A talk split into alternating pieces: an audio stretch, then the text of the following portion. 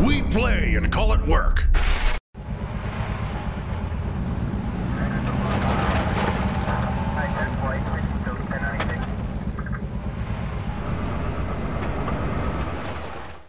everybody, Matthew here from mini war gaming dot com and welcome to a new season of Sit and Talk, the show where we just sit down and talk to you guys and answer your questions.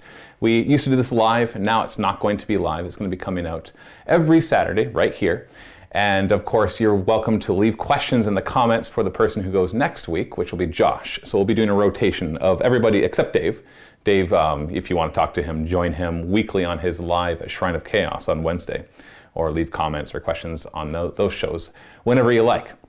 So the Sit and Talk is a show, for those that are not familiar, where you can just ask us anything about anything. Uh, usually it's uh, miniature wargaming related. Well, that can go into other subjects like business. We tend to stay away from politics and stuff wherever we can. And of course, we reserve the right to not answer the questions. I asked our YouTube and Facebook communities to give me questions for my first show coming back, and you did not disappoint. I've got more than I could possibly answer in a one-hour show. So this will be a weekly show, and you can leave comments below for, did I say this already? I feel like I'm repeating myself, but I'm not sure. So next week is Josh. If you want to leave questions for him, leave those in the comments below, and that's what he will pull from to answer for next week's Sit and Talk. Also, every Saturday now, the Open Vault is returning, and so for our Vault members, that is there right now. If you go to mini war gaming dot com, the Open Vault is a behind-the-scenes show where we show you what's going on and how we do stuff and just a general feeling of behind the scenes at mini war gaming. It's for Vault members only, whether you're bronze or silver, doesn't matter. So go to mini war gaming dot com right now to check out that show. If you're not a Vault member, you can still go there. You can sign up for a free seven-day trial, get instant access to everything in the Vault, and check it out to see if it's for you. And that's what helps support us. So if you want to see us succeed, then the best thing you can do for that is to become a Vault member. So I'm gonna start just going through questions. I'm gonna do the best I can. This show is supposed to be about an hour long. And so I'm just going to answer questions until I run out of time. I'm going to switch between the Facebook ones and the YouTube ones so that I don't like favor one over the other, although I probably will by accident just by how long I spend on certain questions. So I'm just going to start grabbing stuff. I haven't read any of these yet, so um, we'll just see what it is. Todd Antoine, Matthew, now that ninth edition has been around for close to a month, a little longer for us because we got it a couple weeks early, which is nice, so we can figure it all out. What are your overall impressions of the changes from eighth edition to ninth edition? Do you find the new changes to be very, very well thought out? Are there some you wish you see F A Q now that you have tried these rules out? What do you think of the new missions? Are you enjoying the secondaries? Sorry, I know this is more than one question, but I'm very curious your feedback back. I love the content you guys have been putting out over the last few years. Duration of my Vault membership. Awesome. Thank you. And I look forward to the day when you guys can host people in the bunker once more. Happy wargaming. And wish Steve a happy birthday too, please. Ongoing joke. Um, ninth edition over eighth edition, there are definitely a lot of improvements. My issue with forty K right now is it's become an alpha strikey shooty game, and there are ways to mitigate that, totally. It's not a bad game, it's just that the, the armies I tend to like, like Tyranids and Genestealer Cults, are not ridiculously powerful at range. Tyranids can be, but Genestealer Cults tend not to be. And there are ways to play these armies better. And so it's definitely the, the dawn or the era of the Space Marine right now. And if you're not playing Space Marines, there are some exceptions, some other armies that can hold their own, but the Space Marines are definitely dominating. And we're going to be seeing even more updates to that soon with the Space Marine Codex, but apparently all the other weapons and other codexes are getting updates too, or a lot of the other weapons, so we'll see what happens. What I've noticed is that if you don't have your terrain set up perfectly, then whoever goes first just gets a significant advantage, unless you're both playing less shooty armies. Uh, and that to me is less fun. Eighth edition had the same problem though, and it was it was it was growing more and more that problem. Essentially, there's an escalation of firepower, and uh, close combat firepower doesn't really count because um, basically, if, if close combat goes up, that's fine because it's hard to get there. So when you get there, you better be rewarded for it. And every edition, close combat's always been lethal, and shooting's been less lethal than it is right now to represent. Um, Sorry, I got a phone call in the middle of that from my wife and I had to answer. So I may repeat myself a bit. I'm trying to remember where I left off exactly.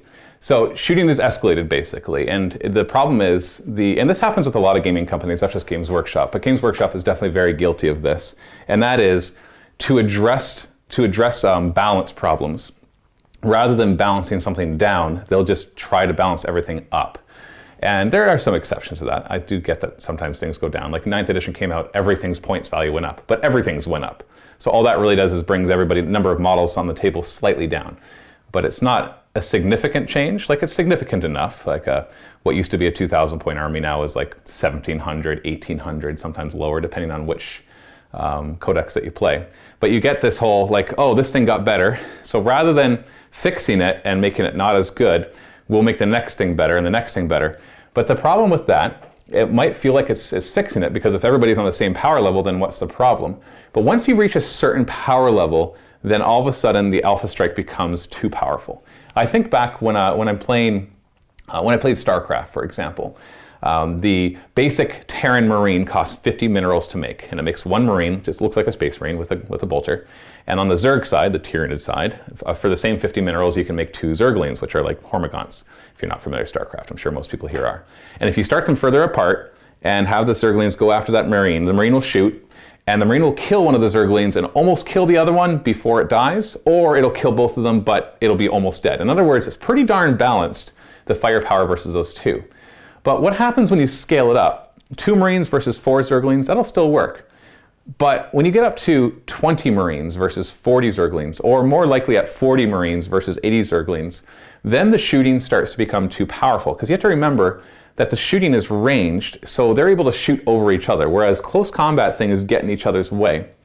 And so what happens is there's so much firepower that the Zerglings can actually rarely get to the Marines, and then it becomes a wash. So there is a certain point where you're like, well, if this is equivalent to this, if you multiply both by one hundred, they should be equivalent, but they're not. If they were both shooting, like if there's one hundred Marines versus one hundred Marines, it's a little different, because in this case, it's a real-time strategy game, and both sides are going at the same time. But if it was a turn-based, and you bring both sides up, and I think like uh, the Battletech computer game, for example. Now that one's initiative-driven, but if you can somehow get your, if you have two sets of heavy mechs, heavy robots going at each other, and you can somehow get yours to have the initiative bonus, so that they're all going first, then you get in there and you use four of them to take down one of their mechs, and now they're down to three quarters of their firepower for when they fire back. And that can, that's a significant change. Whereas if the at the lower firepowers, you know, you fire back and forth and you're just damaging a bit, and then they get to fire back, damage a bit, and the back and forth really works. And so to me, that's kind of what's happened with Warhammer forty K. Because it's shooting, that's what's going to happen. It just it kind of escalates to the point where now it's whoever shoots first. Now, there are ways to try to mitigate this. Uh, if you have lots of terrain on the table, especially line of sight blocking terrain down the middle of the table, then uh, that stops the, the first person from being able to just alpha strike um, and going for the objectives instead. And so, and, and some people will disagree with me, of course, and that's perfectly fine. But when you're looking at casual level games, you're going to find that people don't take into consideration all these things, and their, their experiences might be a little soured by that. And so that's, that's kind of where I see the game is at right now. I'd really wish for an entire rebalancing of everything. But now they just announced that they're going to make all the guns stronger. Uh, Marines, of course, are going up a wound for all the firstborn, but that doesn't really change much except to allow you to bring them where before you maybe wouldn't, because you already have the two wound Primaris. So Space Marines are already two wounds, it's just now you have access to more two wound Space Marines. But now every weapon is going up. Chain swords are becoming an extra A P, heavy bolters go up to damage two, uh, uh, melted weapons do more damage when they're at close range rather than rolling twice and taking the best one. And then apparently they're going to be updating a bunch of Xenos and other Imperium weapons as well to kind of match that. So once again, we're seeing an escalation in power. And that to me is not the answer. The answer is actually to really de-escalate a lot of the weapons. Like if I, if I had complete control over making the rules for forty K, I'm not going to pretend that I'm an expert at this, but I am going to tell you what I would do. I would instantly drop the ranges of a lot of weapons, and I would drop the amount of firepower. I'd get rid of a lot of things too that just allow for inane, insane amounts of firepower, like the rapid fire uh, bolter discipline for Space Marines, where now bikes can go anywhere and twenty-four inches or thirty inches away for the Outriders can do their full number of rapid fire shots. It's just, it's just too much. There's just too much firepower on the table. And the, I still love the game. And I still really enjoy it, especially on the narrative level. I'm, I'm just having a blast making narrative campaigns. I played a night versus night game against Josh yesterday, which you'll see soon, and it was fun. It had it was crazy and, and it was dumb, and, and but it was it was fun. I still love playing Warhammer forty K, but I don't think ninth edition really addressed the problems of eighth edition. They've added a couple things, like now Overwatch costs a, stra uh, a command point. I like that because now you don't, don't just Overwatching all the time unless you're Tau, and you know, you can't fall back and shoot if you have fly, unless you've got a stratagem, which a lot of people have access to. And it's just a bunch of stuff, but I don't know. I, I think I'd get rid of falling back altogether, but allow vehicles to have some sort of exceptions to that. Or make it a stratagem so you can only have one thing fall back. Um, and just make close combat a little more lethal, making the table smaller. I know they didn't technically make the table smaller, there's the minimum requirement is smaller, but everybody wants to play on the smaller table size now. It's better for shooting, because they didn't change the no man's land, so you're still deploying just as far away, but now it's forcing everybody to start closer together. And that makes it harder also to deep strike in and all this other stuff too. So I love forty K, um, but right now I have to say that I'm enjoying Age of Sigmar way more. It has its problems, you know, the random turn mechanic can be frustrating. Uh, but it tends to, but the reason I think I like Age of Sigmar more is for two reasons. One, there's a whole lot less shooting in it. It's a lot more close combat oriented. And the shooting that isn't it, like when you bring a really good shooting list, these things are firing eighteen inches away. Uh, the really good ones are twenty-four, but like in forty K, that's laughable. Like eighteen, that's nothing. twenty-four is a standard, you know, thirty, forty, fifty, sixty inches. Those are what you see everywhere. And with the mobility of everything, to be able to move and fire that much. Now, Age of Sigmar can have some overpowered shooting as well, but for the most part, overall, it doesn't seem to do that. And so, even if a game is a wash and somebody destroys somebody else, it usually takes a few turns for that to happen because you've got to get to close combat. Also, you can bring stuff and not worry about your opponent just deleting the important stuff the first turn. That's my other frustration with ninth edition, is I got to not care about anything. So if I bring this cool thing, unless I put it in strategic reserve, my opponent most likely can decide if he wants to, to, to destroy it. Once again, that can be mitigated by terrain, but it is what it is. So this is turning into a forty K ninth edition review, so I'm gonna stop there. So those are some of my thoughts. I have lots of fun with it, but it's got some major flaws that need to be addressed. Um, maybe for the tournament player, it works well, but um, for, for more casual, it, it, can, it can cause some issues if people aren't prepared for just how alpha strikey the game can be. So, let's keep going. Uh, Singlim Solis, where did the Warhammer Fantasy bat reps go? Please bring them back. Uh, well, we do plan on filming more Warhammer Fantasy, and we did film a bunch right before the, the, the quarantine, so there is going to be more. Now, the older ones, along with a lot of other older battle reports, we removed um, from the MiniWarGaming Vault because of space issues, and people just weren't watching the older videos as much. And so we put those all on a hard drive, which you can purchase at our store at shop dot mini wargaming dot com if you want access to all those. There's like thousands of videos on there. Uh, but, you know, having been in business for thirteen years, you got to pay for all that storage, right? And so it made sense to kind of chop out all the older stuff that was getting very few views. And then if people are still interested in the nostalgia and the, the, the old stuff, you can, you can purchase a hard drive with everything on it at shop dot mini wargaming dot com. But we do plan on filming more fantasy in the future. It's not going to be like a weekly thing. It'll be like every once in a while we'll do a bunch. Um, probably just like Horus Heresy. I don't see that, unless it becomes super popular, I don't see it becoming a regular show. It'll just be like every once in a while we'll film a bunch and then we'll have those go out for a few weeks and then revisit them every once in a while. Uh,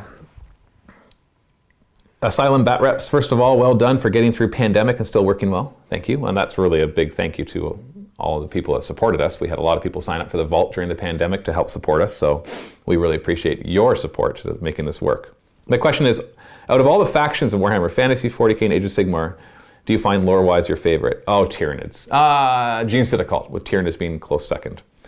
I love that the Tyranids are just alien, hungry, and like unimaginably neutral. They don't care about anything except just going by their instincts. If they ever one day do to them what StarCraft did to the Zerg, I would be very disappointed. I, I think, I love StarCraft one and Brood War. StarCraft two, the game is great, but they ruined the Zerg for me. They made them too human. They put a human in charge, made them human emotions, and it just, it just lost it. Just like how Star Trek Voyager kind of ruined the Borg for me. I love Star Trek Voyager, I love Star Trek, but, and I loved the Borg because they were terrifying and they were They were not something that you could compare to humanity because they were a collective consciousness. But then they introduced the Queen. Now the Queen says, I am the Borg. And you're like, okay, she's supposed to just be like the central thing, but it becomes too personal. And she even shows fear and emotion, which the Borg had never shown before. And so, you know, that kind of thing. I, I like that the Tyranids have not yet had that done to them. I, I hope it's not an inevitability that one day they, they turn into that. The Genestealer cults, to me, are the way to kind of give them personality without ruining them as an alien species. And I just love the Genestealer cult's lore and how they rise up and how their generations work and how they function and how all, all the stuff about them. So they are by far my favorite lore-wise, them and the Tyranids. Uh, Di Dylan Freitas, we have been getting some really good ninth edition battle reports. Thank you. But I was going, just going to ask if we could get a Matt versus Dave with Niz versus Chaos in the new edition. Um, maybe eventually. It's uh, let's just put it this way. Whenever the two of us play, we need a day off the next day because it gets pretty intense. And so I'm, we have no plans to do that anytime soon. But one day I might be able to convince Dave to, to have a go at it because he needs like a few days off after. And not because he loses or anything, because he can beat me with his Chaos, especially in the new edition. Chaos are, I think, way better than Tyranids right now, at least in certain builds. But uh, just because it gets pretty intense. Optimus, glad we have to have the Sit and Talks back. Question, what new plastic models do you think Tyranids should get in ninth? I personally want a Pyrovore, Birovore kit and a plastic Hero Duel, since that's our version of an Imperial Knight and we need oh, to, of, we kind of need that. So do you mean like plastic kits of things that are fine cast or... Um, Forge World, or do you mean like new things? Like I'd love to see all the Forge World stuff become plastic and then totally redone as well. Like I'd love to see the the the Hero Duels redone but bigger, because they're kind of small now when you look at them, and their stats suck. But you know, rules wise, they need an update. But yeah, I'd love to see the Hero Duels in plastic if that's if that's what we're talking about here. Um, but if we're talking like new stuff, I would like to. to see a lot of the line completely redone, because as much as I love the Tyranid story, I've always said that I'm not as big a fan of their models. I like the way the Zerg look because they're more organic. Like if they're shooting, it's because they're, you know, shooting spikes at their back or they're spitting out stuff, not because they look like they're holding a gun, which is very eighties, which is when the Tyranids were made, or nineties or whatever they were, whenever they started, I'm not quite sure. Um, so, so yeah, I'd, I'd love a, a wholesale update to their whole line to make them more terrifying and more modern, but that's not going to happen anytime soon. They might be like little by little, but uh, like the Haro Specs looks awesome, for example. That's a terrifying model. I want to see more stuff like that. Uh, Mike, will there be a bigger Gorka Morka campaign for Orktober? If so, will there be any plans to include more Digga, Rebel, Grotz, Muties, or custom warbands? No plans to play Gorka Morka in October. I don't think we're going to be ready for that in Orktober. Um, And we've, we've got a lot of other plans for other narrative campaigns and stuff that we are currently in the works of making. So sorry, but uh, I don't know. And that, that could change, of course, depending on if everybody also gets really excited to do it, then we would do that. But right now, that's not in the plan. Uh, Robin Archer. Hello again. Another question, as I presume that everyone can ask more than one question. You're welcome to. Anyway, any advice on creating your own custom Space Marine chapter? No, I'm not a Space Marine player. So that's something to ask Josh, Luca, or Steve when it's their turn, because that's just, I just don't want to get into Space Marines because we already have enough people in the building that play Space Marines, so I can't really give you any good advice except do what looks cool to you. Okay, so let's jump over to some Facebook questions. Kurt Loeschlager, Loeschlager, I'm sorry, I can't say your last name, Kurt. Hey Matthew, with all this Nurgle craziness going on, what do you foresee for the future of the MiniWarGaming bunker? I would love to be able to head there once travel is safe again. I, I see us, once we're allowed to, resuming what we were trying to do before, running events and tournaments and other stuff in there. Uh, the actual, the store, like the store, the Max Aggression, is going to be reopening at the end of September. And they're going to be running their first tournament here at that point. There's going to be a lot of restrictions in place, like face masks have to be worn, and there's hand sanitizer everywhere, and, and we've moved all the tables so they're much further apart, and so there's less people that can be in there. So that's going to be open up. One day the restrictions will be list, lifted, probably once there's a vaccine that's uh, most people, or at least enough people have taken to, to defeat this thing.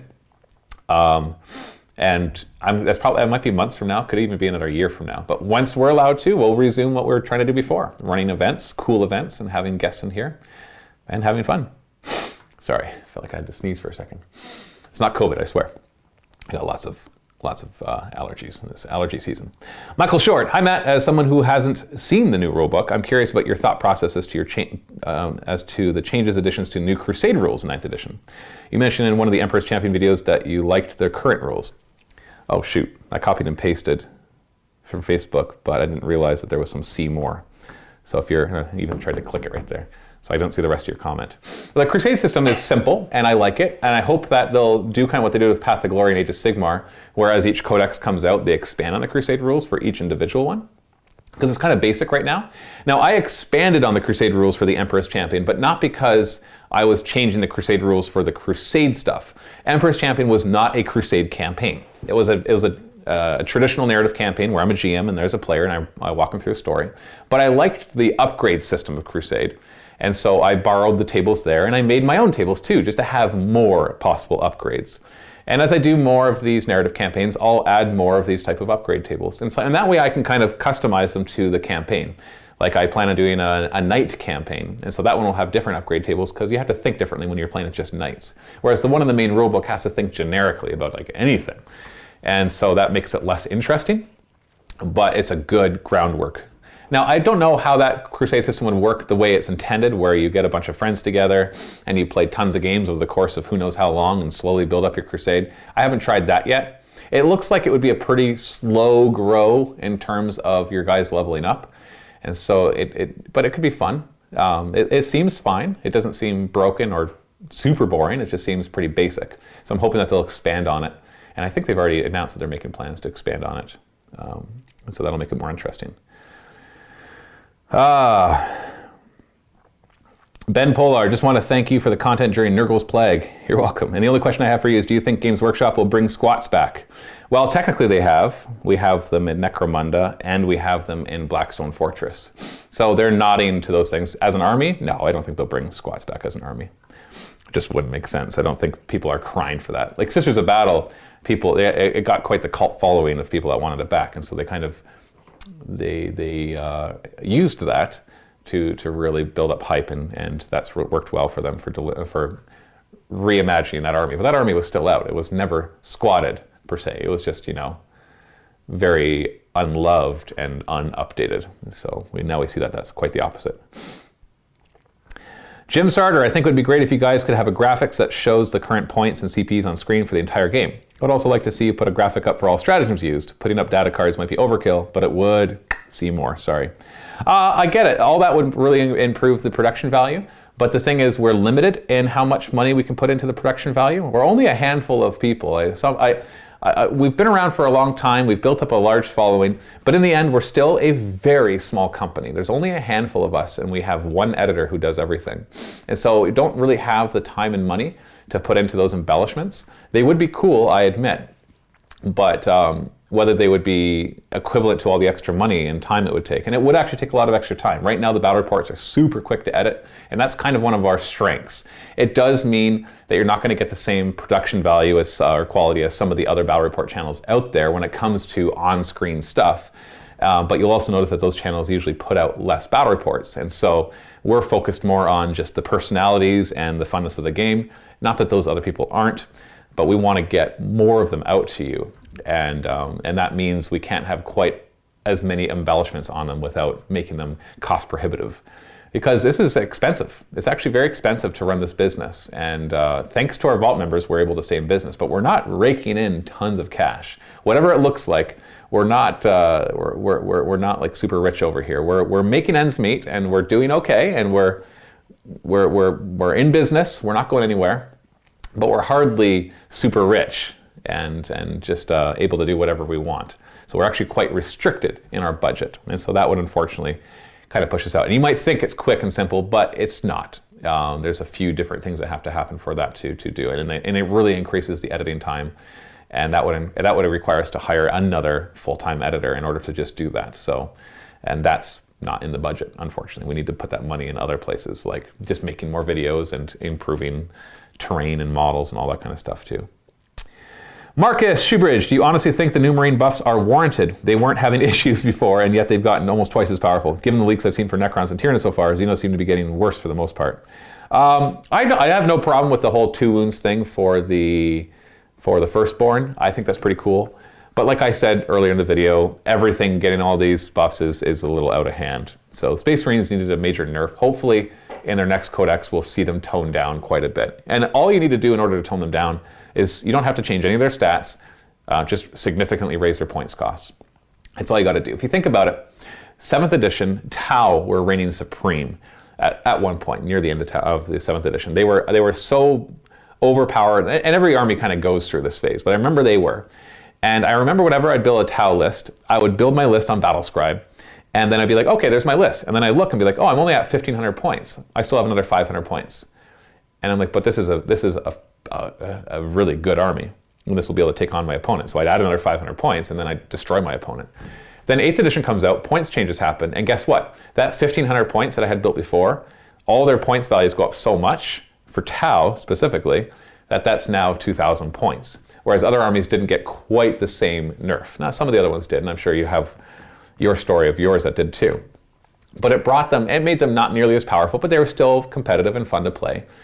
And, but that's, that's how they got fixed. And so they didn't have to get major rules changes, although seventh to eighth obviously changed a lot of rules overall, but they just needed a points adjustment. I think Space Marines need the same thing. Basically, fifteen hundred points of Space Marines right now should cost two thousand points when that new codex comes out. And that's, that might get us where we need to be with them. Now, they're not the only consideration. There are other armies that need the same treatment. Essentially, the whole game has gotten out of whack with these points. Like, uh, first off, two thousand points, like picturing that two thousand points is a standard game is just not realistic anymore. There's just so many models on the table compared to older editions. And there's a lot more rules, a lot more rules to the game than there used to be. Uh, just stratagems alone really add to the complexity of the game and, and how long it takes to play. Unless you're like, like have played the same army for, for a, a tons and tons of games, and so you just know everything off by heart, and then you can go much faster. But overall, I remember in the older editions, our goal was always to film two battle reports every day. And this is with guests who were slower at getting stuff done because they were new to the process that we were doing. And we could get two games done every day. Every once in a while, it'd be like, oh shoot, this first game took too long, so we'll just play a thousand point game for the second one. But we could easily get two games done every day. Now, we wouldn't even imagine or dream trying to get two full-size games of forty K done in a day, because it's just it's just impossible. There's way too much going on, and the games take way longer to to play and to film. And so one of the responses to that is just to bring less points, but people don't want us to be bringing less points. So I want Games Workshop to increase the points of everything, so that essentially you're doing the same thing. You're putting less models on the table, so there's more back and forth. And so that's what I think the whole game needs, with Space Marines especially. And that's how you balance the game. You don't bring everything else up. You, you nerf the thing that's too powerful. And there might be some things that need buffs, don't get me wrong, but it's just not the only way to balance a game, is to do buffs.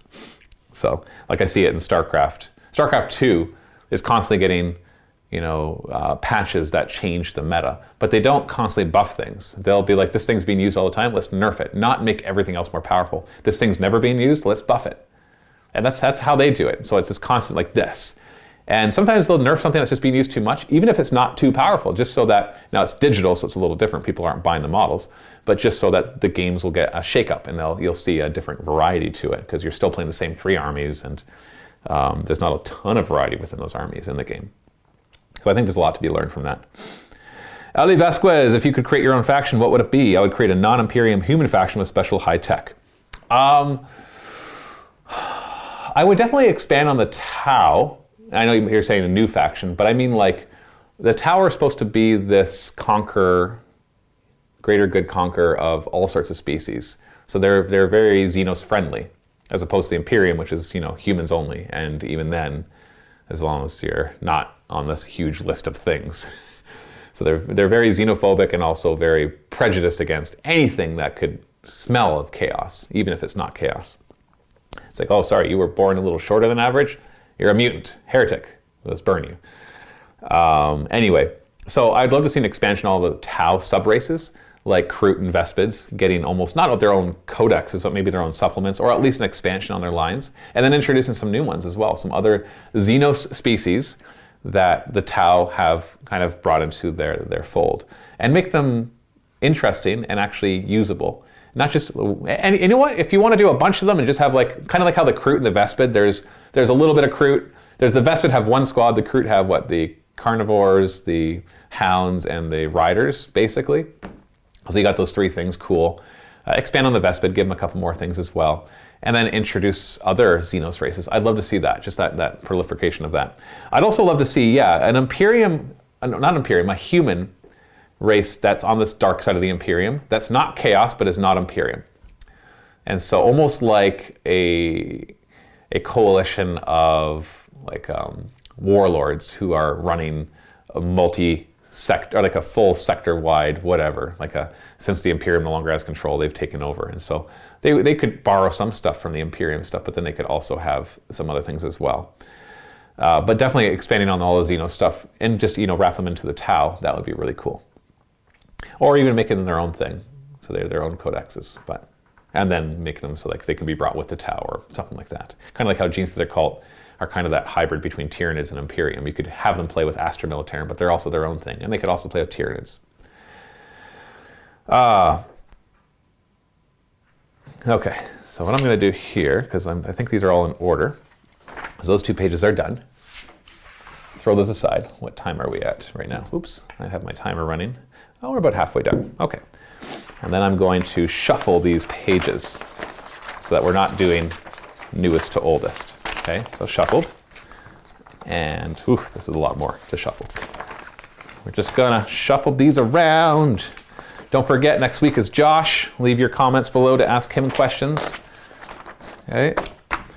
We'll eventually come back to me as we go through everybody. So once you, if you want to ask me questions, just wait until I'm next, which I don't know the full order of everything. We'll we'll we'll reveal that as we as we release these. Going back to some YouTube ones. Ah, uh, I already answered that one. Yuri Lopez, what is your favorite sci-fi novel? Sci-fi specifically? Oh, oh, oh, oh, that's hard. I'd probably say the Ender's Game series. But I really enjoyed the Pathfinder series by Orson Scott Card too. Both Orson Scott Card. So um, I don't read nearly as much sci-fi as I do fantasy, which is funny because I watch more sci-fi movies and T V shows than I do fantasy. But that's probably because right now there's more sci-fi out than fantasy. And all the fantasy stuff always tries to be too gory and too edgy. Sorry, did I say sci-fi? The fantasy stuff. Sci-fi does that too now, but less so. Um, Yeah, I'd say those ones. I really, really like Orson Scott Card. Ender's Game series and the Pathfinder series were really good. Pathfinder, not D and D related. It's a totally different, it's his own sci-fi thing. It involves all sorts of cool stuff. I'm not going to spoil any of it, but I strongly recommend you check that out. Uh, Space Monkey, it's great. Glad you guys are back at it. Thank you. Miniature Adventures. Hey Matthew, so quick question. How has the lockdown affected MiniWarGaming Studios, and has the time away from the studio allowed you to take a step back and look at MiniWarGaming going forward, like ideas for content? It's had a huge impact. First off, obviously, um, we all had to film from home, and a few things came from that. First off, like I said, our audience had responded very well, very sympathetically, and a lot of people signed up to the Vault. We had a huge growth in the Vault memberships for a good six weeks before it went back to normal. And, and that was really awesome. That carried us through because we lost a lot of revenue in other areas. And so that basically made up for all of that. So we didn't have to lay anybody off um, because of that. So that was really good. Um, it also allowed us to kind of reevaluate certain things. Like uh, I finally figured out some of the audio problems. Like if you all ever noticed that before our audio quality sucked and now it's way better, that's because I discovered all along that there was this tiny little piece of equipment that we were using that was causing all the distortions, and it shouldn't have caused any, and it really frustrates me even to talk about it right now. But our audio's really improved, so we, we were able to figure out how to um, to properly do that, because I, I received some equipment during the pandemic, and I was able to kind of, it allowed for a reset basically, able to reevaluate things and, and going forward how we're gonna how we're gonna operate. Also during that, I took some time off of making content and really got back into web development. And so I'm not sure if you noticed, if you use our website, I hope that you've noticed that there's been a lot of improvements to its functionality, both visually and just um, behind the scenes. So it should work faster, things should load faster. Um, a lot of things have been improved. There's still a ton of improvements I wanna make. I'm gonna, every once in a while, take some time off to work on the website. Uh, pretty soon, actually, I'll be doing that. But you shouldn't notice that, because I'm gonna build up a bunch of narrative campaigns, and then I'll take some time off and then come back before they run out. And so that really allowed me to step into that, which is, which is, has been very important. So it's overall, besides obviously people dying and being hugely affected financially because of the pandemic, it's been really good for us um, because it's allowed us to kind of take a deep breath, step back, and reevaluate things. And as much as I don't want all the events to be shut down, the fact that all the events are shut down has also given us some breathing time to focus on our content. Uh, I really look forward to when we can get back to running events and having people here. But it's been kind of nice to have a reason to only worry about one thing at a time.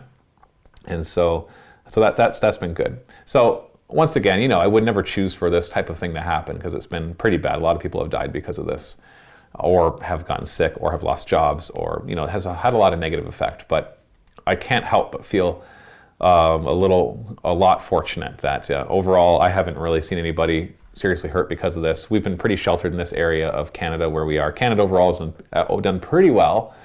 Um, not perfect, but pretty well. And where where I live, where we live here, it's even it's largely untouched by the coronavirus. And so we've been able to kind of reap some of the benefits from it, which, like I said before, I would never ask for this to happen, but you know, you got to make do with what you got. Look for the silver lining. So, so yeah, there's been a lot of good because of that. It's been really hard on my family because four kids staying home with their mom as I've been at work for almost six months now can drive anybody insane, and she's looking very much forward to them going back to school in a couple weeks. So we'll see how that goes. Austin, Scout, and Matt, if you want to get into Age of Sigmar or forty K, what's the best strategy for buying and painting minis for a beginner? Well, painting, there's a ton of videos and advice out there for how to paint quickly.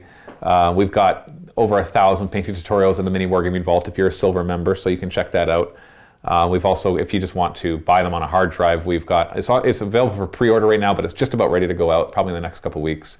We, if you go to shop dot mini wargaming dot com, we've got a hard drive with over a thousand painting tutorials on it, from beginner to advanced stuff.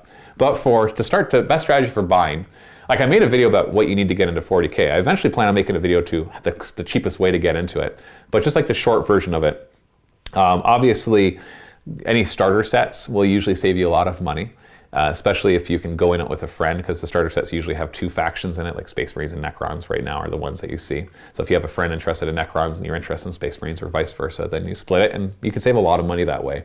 The get started, get the start collecting box sets are always a great value if you want the stuff that's out of them. Some of them are better than others because some of them have models that you wouldn't normally care to collect in your army, but for the most part, they are good values. Also, the aftermarket Um, stuff, like going to eBay to buy used armies and then just um, either ones that are not painted or ones that are partly painted, and you'd have to, that can be a bit tricky because then you're you might be dealing with some pretty bad paint schemes out there that you need to learn how to strip the paint off of, but it's not incredibly hard to strip paint once you learn how to do it. So that's if you're looking for absolute cheapest way.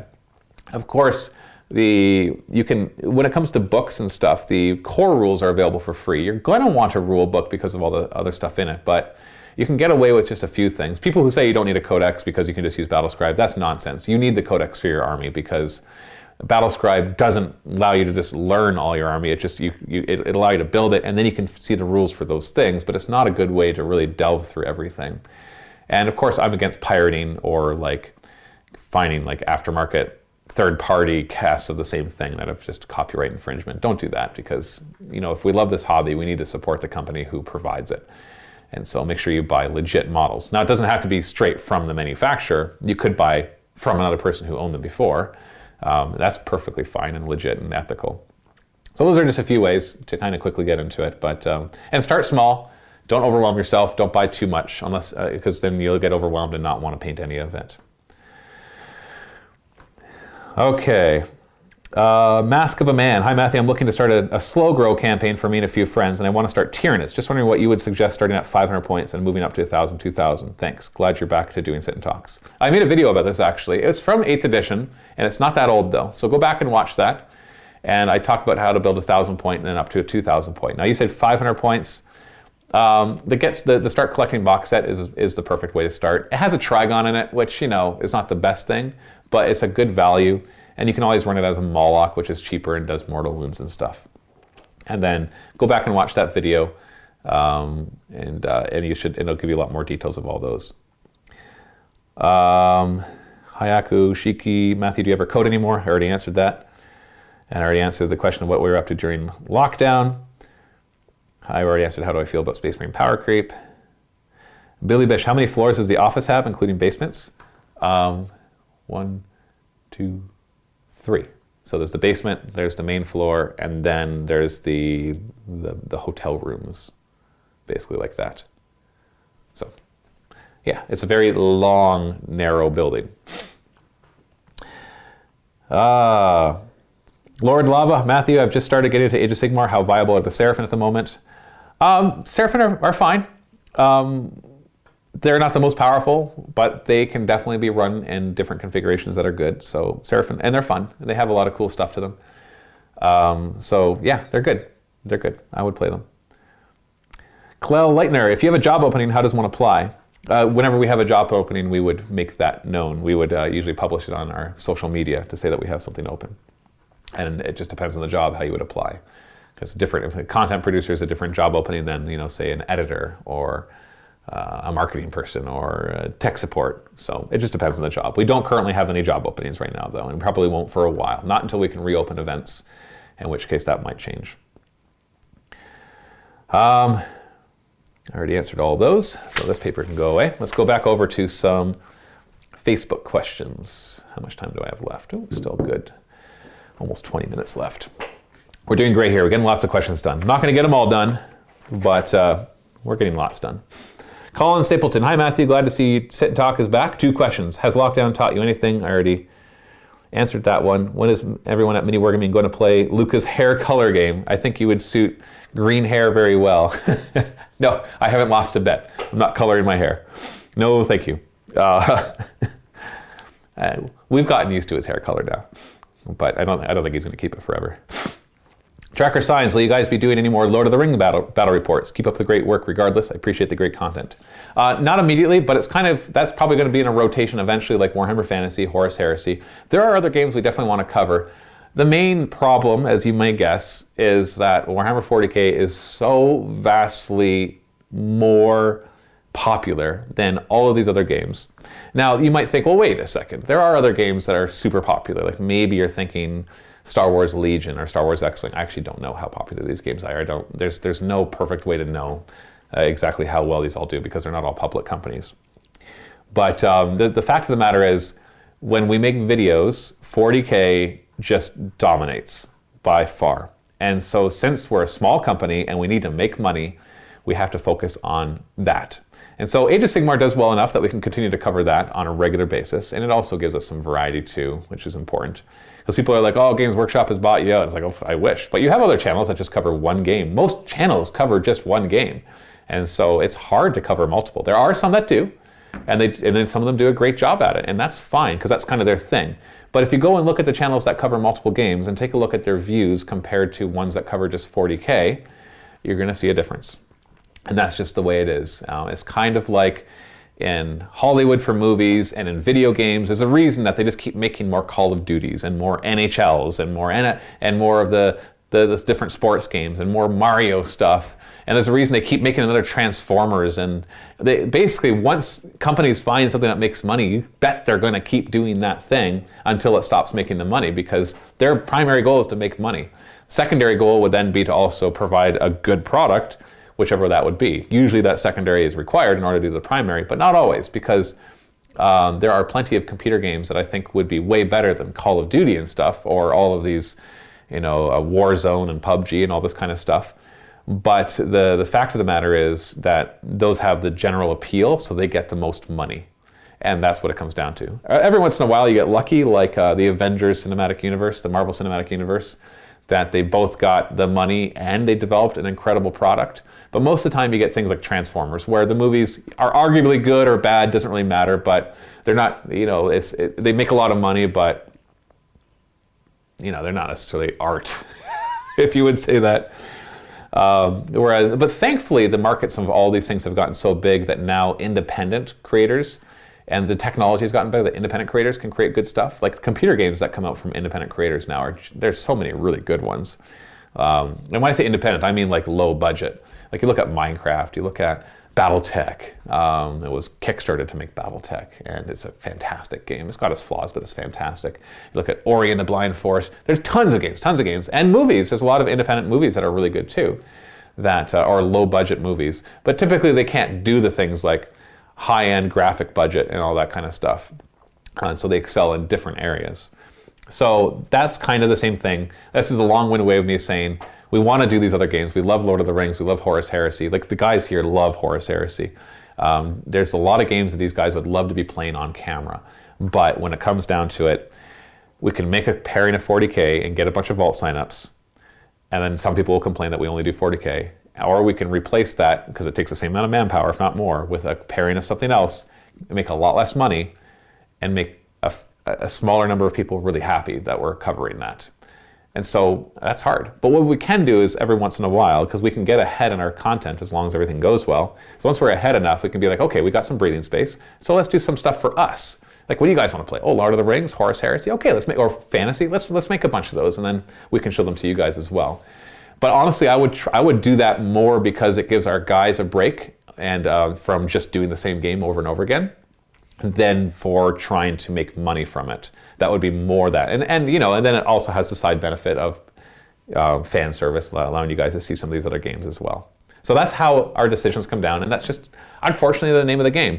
Um, we're not making tons of money, otherwise we'd have a lot more choices. Like if we were making so much money that we expand and we have thirty content producers instead of just the five of us, then all of a sudden you can start filling in those niches. But the miniature wargaming market is a small market. Okay, Games Workshop is the biggest company, and it's not that big a company. It is big, don't get me wrong, but a couple hundred million a year, that's That's, that's not a small amount of money, but it's also not a lot of money compared to plenty of other markets out there. So, and we're just a subset of that. We're a media company covering a small market. Thankfully, it's an affluent market. In other words, people spend a lot of money in it. So that kind of disproportionately allows us to make more money than we should for the views that we're getting. But it's still a small market with its limitations. Tina Burnett. What direction would you like to see Mini Wargaming's content and resources go personally, versus where do you think it has to go rising with the forty K tides? Are they the same, or do you feel a need to expand as forty K expands because it drives numbers and is good for business? So I kind of already answered that, um, but I could answer the second question of what I'd like personally. My dream would be able to make just as much money as we're making, if not more, by covering whatever we want to cover. So I think to like Will Wheaton's tabletop seasons that he did for a little while there for a few years, and how he just played the games that he wanted to play. He wouldn't allow sponsorships. People couldn't buy their way into that with their games. And it wasn't, it was a show more about the personalities than it was about the specific games. And in fact, they usually got lots of rules wrong, and he knew that, and they're just having fun as, as and it was just him and a, bunch, a few other celebrities, whether A-list or B-list, and they were just having fun. And um, I'd love to be able to do something like that, where we just play the games we want to play whenever we want to play them. Um, still, you know, not that his show was, it was high production value, it was probably, it was a lot of work, it was very intense, but in the end, the games they played were whatever they wanted to. So that's what I wish we could do. I wish we could just play whatever games we wanted to, and and the, the numbers could be the same. So that's what I'd like, but that's just not the reality. Um, Chad Evans. Hi Matthew, a couple of quick questions for you. I'm a subscriber and sometimes just log into the website to watch your videos, and was wondering if that affects your income from YouTube at all. My second question is, what is your favorite new or changed rule from ninth edition? I, I honestly, I don't know. I don't think so, because most of the YouTube revenue comes from the in-video ads, not like the ads that show on the, the side of the video after that. So we'd rather you be on our website. Um, because that's where our vault stuff is and where all sorts of other stuff is as well. So I'd, my personally, if you were, if you don't care, then I'd rather you on our website. And I'm working really hard to improve the website experience so people want to be there, especially vault members, because obviously that's where all the videos are rather than just the YouTube ones. Okay. Let's see, I already answered that. It's funny, after, after you answer a bunch of questions in Sit and Talk, then you start to be able to skip a lot, because a lot of people are interested in the same thing, which kind of works out. That means that I don't answer everybody's questions, but some, I answer a lot more questions than I think. All right, okay. So I answered that, answered that, answered that, answered, oh, hold on. Lantern Geist, what is, which is your favorite Chaos God and or army? Um, Tzeentch, probably. Because I just like the manipulation, not that I want to do that in real life, but it creates for, it makes for good stories. Um, as for Armies for Chaos and Age of Sigmar, I've been playing Disciples of Tzeentch recently, and I've been enjoying them. I think out of all the Chaos armies, I enjoy them the most, but I do look forward to delving more into Nurgle and Khorne, um, and just like Undivided as well. In forty K, I don't really play Chaos. But once again, the Thousand Sons, and it's, it's usually Tzeentch and Nurgle get the most attention from Games Workshop, um, with then Khorne and Slaanesh being third and fourth respectively. Usually, usually. Obviously that changes. Uh, but the Thousand Sons and Death Guard armies look super cool. Like when you get a really good looking Thousand Sons army out there, or a really good Death Guard army, those look super cool. So I'd, I'd rank those as my top ones and all of that. Uh, Slel, Clell Lightner, are you guys going to have battle reports with visitors again? Uh, eventually, we will reopen and have events. Are we going to be having regular guest battle reports where all of our battle reports are with guests? No. We're not going to be going back to that. We're going to be having a shift once everything opens up again. But we are going to be trying to run lots of events, and you will see time to time some um, visitors in battle reports. But um, we are focusing definitely a lot more on producer versus producer. Uh, one Facebook question, Jesse Hamill, tips for getting someone getting into forty K along with younger kids. Uh, depends on how young those kids are. If they're ten or higher, or ten or older, maybe more like twelve or older. The full game of Warhammer forty K is a little much for younger kids, both because it has a lot of mature content, but also because of the complexity of the rules. I have a ten-year-old, and he's, and you might think I'm just going to say this because I'm his father, but he's really smart, and he understands rules, I think, years in advance. At least he's like a year or two ahead when it comes to understanding rules. But forty K and Age of Sigmar are still too much for him. But we play, we play D and D. Together, I, we do a single-player D and D campaign every week or two, and he's really gotten to know the D and D rules. So Dungeons and Dragons, he's really gotten into. We play Blitz Bowl, which is a lot of fun. Um, we play bat like computer games together. We play Battletech computer game together. We've actually played the Battletech board game together. That one's not too complex for him, but it just kind of is a little time-consuming. So he enjoys a lot of those things. But I think I would get into Um, games like Kill Team or War Cry, like those smaller skirmish-sized games with uh, younger kids before, because it just allows you to ease into it, and there's a lot, technically a lot less rules. Kill Team can be a little, it's a little more complicated. War Cry is much simpler for Age of Sigmar. Um, but yeah, I, I'd get into those kind of things first, or like Space Hulk, or the board games they've been coming out with. A lot of those are a lot of fun, like Blitz Bowl, um, the Space Marine Adventure game, that one's kind of fun. Simple, but fun. Uh, there's some new ones as well that are coming out with. So that's what I would start with with young kids. Now, if they're twelve plus, well, then you just get into forty K. And obviously you need to work with, shield them from any of those types of players that make the game a miserable mess for them, and, and make sure they, they just have as much fun as possible. But it's going to be challenging for young kids, because it's obviously, this is not designed for young kids, both theme and rules-wise. YouTube question, Wastelander, been a fan for years and probably will be forever. Keep going, lads. Okay, sorry. I, I swear I didn't re uh, pre-read that. Thank you, Wastelander.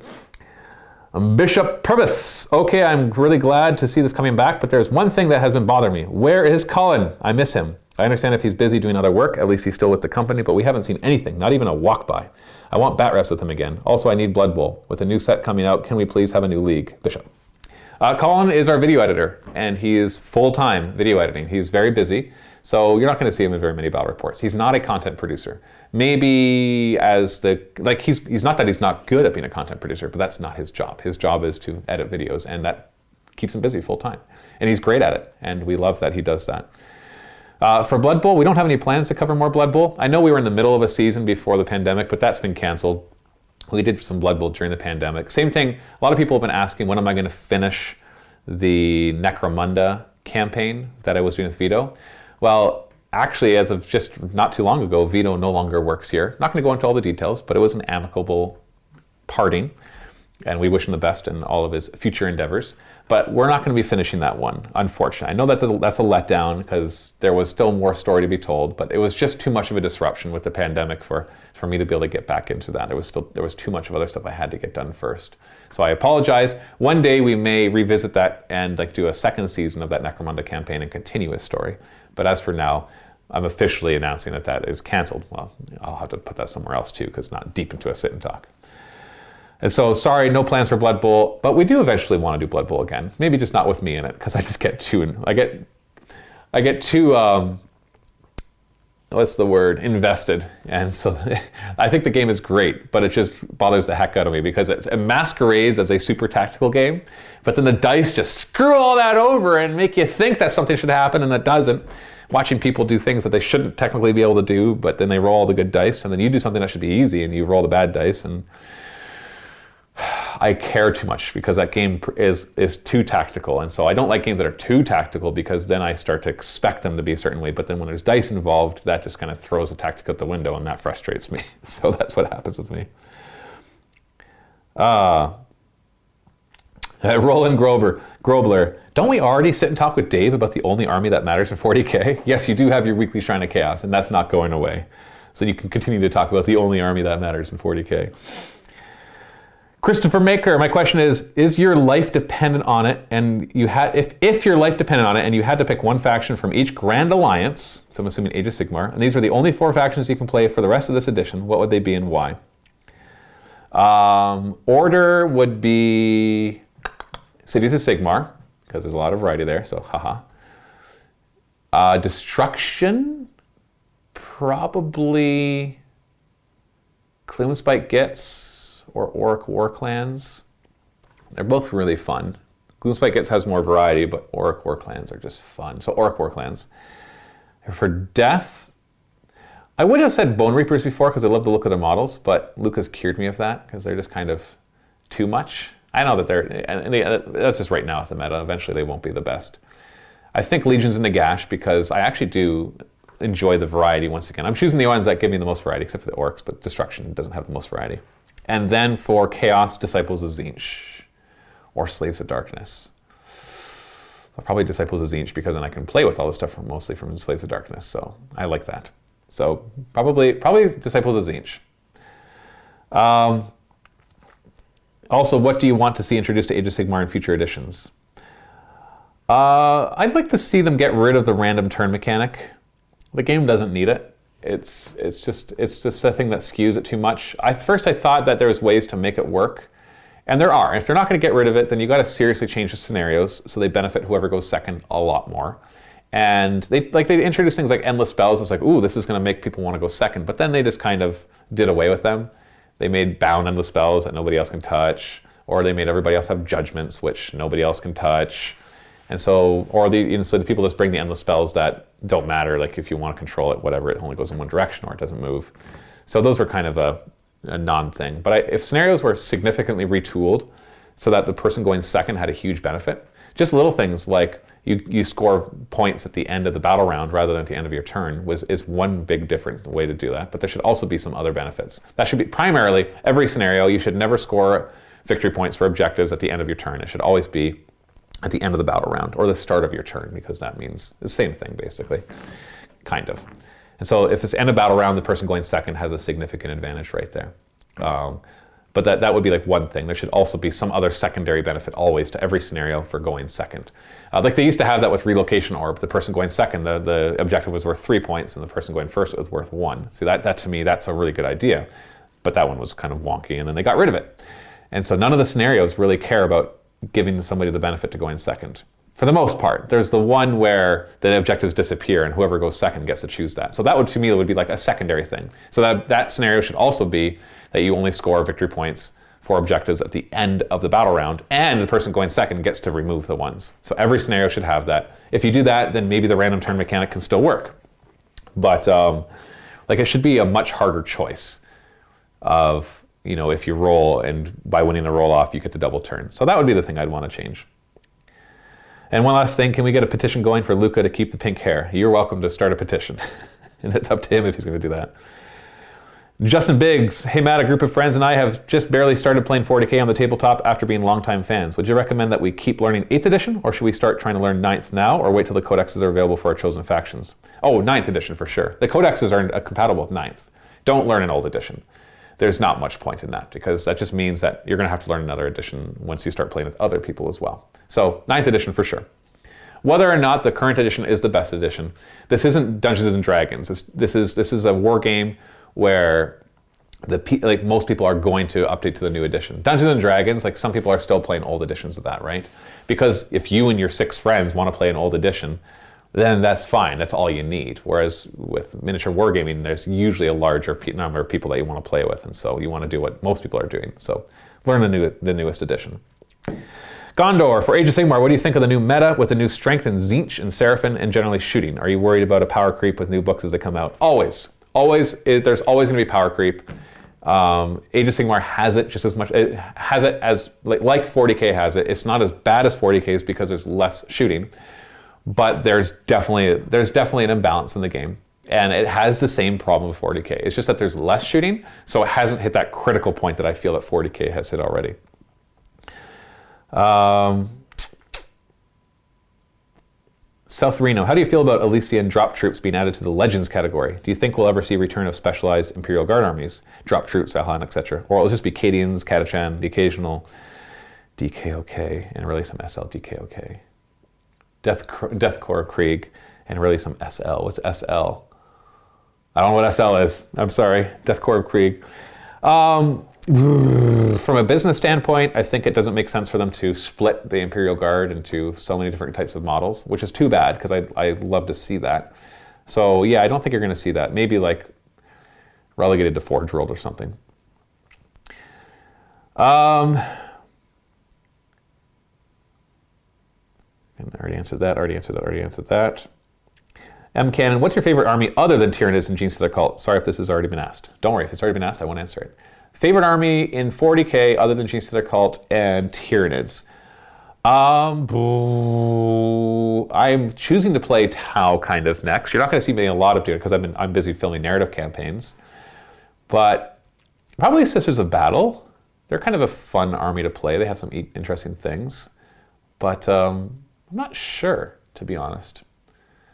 I think if I had a pick, because you know we, we try not to play the same armies as each other, but if no, if that didn't matter, uh, I'd probably choose uh, Admech maybe, or Necrons probably. So yeah, just about out of time. Oh, we are out of time. I'll answer speed round. Three more questions. Here we go. Uh, Kyle Thomas, what have you worked on model-wise during lockdown? Nothing. I, I don't work on models anymore, which I'm happy to do.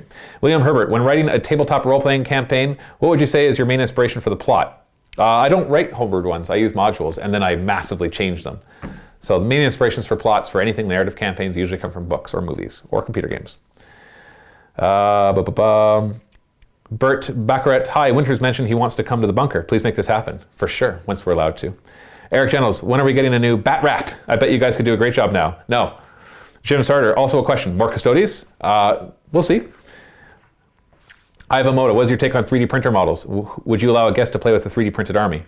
If they're custom, not just if they just look like what the Games Workshop models, but if you're like using three D printers to create interesting custom bits and models that kind of stand in as proxies, yes, I'm totally interested in that. If you're just using it to rip off and not have to purchase the models, then no, not interested in that. And Morgan Anderson, what was your initial reaction to making so many new units free in Age of Sigmar, and what are they now? I don't remember what my initial reaction, because I wasn't big into Age of Sigmar. What do I think about it now? I think it's fine. Um, some armies have a harder time summoning than others, and some can't summon at all. It doesn't seem to break the game. Uh, that's usually not the problem with the game. And one more. Do you think that, from Russell Taylor, do you think that Games Workshop have now got to the point that they have run out of ideas with the Marines? As everything now, this seems to be a rehash off something else. Well, how many different ideas can you have with a guy with a power suit and a gun? So have they run out of ideas? I think they got plenty of ideas, but I think those ideas are going to look a lot similar to previous ideas. That's all the time we have. Remember, next week is Josh. Leave the questions for him. Also, go check out the Open Vault at mini war gaming dot com right now, the behind the scenes. That'll be coming out every Saturday. And stay tuned for more Sit and Talks. Thanks so much for watching. Happy wargaming.